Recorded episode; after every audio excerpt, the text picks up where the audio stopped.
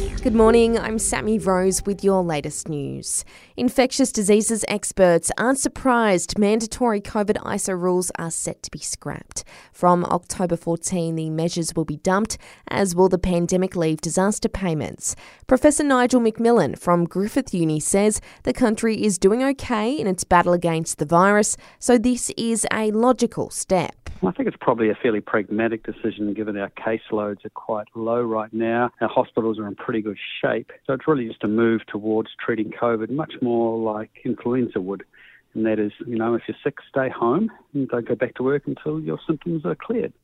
Meanwhile, changes have kicked in for COVID testing centres across Canberra. The Canberra drive through testing centre has closed permanently. However, Health Minister Rachel Stephen Smith says there will still be other options. However, the Garran site will remain open on the south side. Uh, and we will continue to run the Mitchell drive through site as well, and Capital Pathology will continue to provide its site at Holt uh, for COVID 19 testing.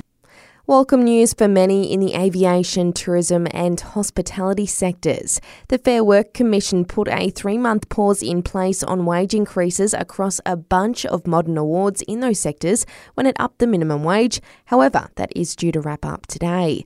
Godfrey Moase from the United Workers Union says it's cold comfort for those who worked at lower rates during that time. It's really not fair that hospitality workers at at the MCG or at Suncorp Stadium or Adelaide Oval have had, uh, effectively, they've missed out on an entire season.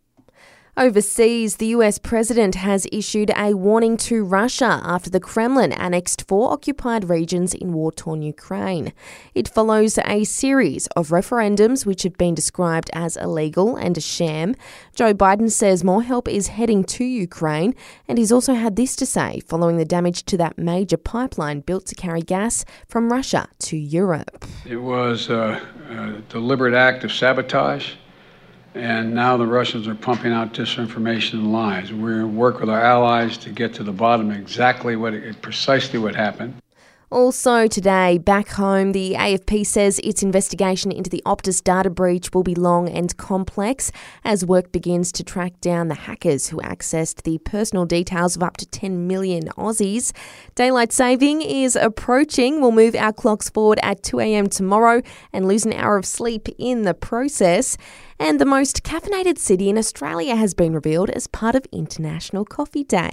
Sydney came in at number one based on coffee orders per day, according to Uber Eats. It was followed by Melbourne, Perth, Brisbane, and Adelaide. Canberra came in at number seven. And that's the latest in news. I'll have another update for you right here later today.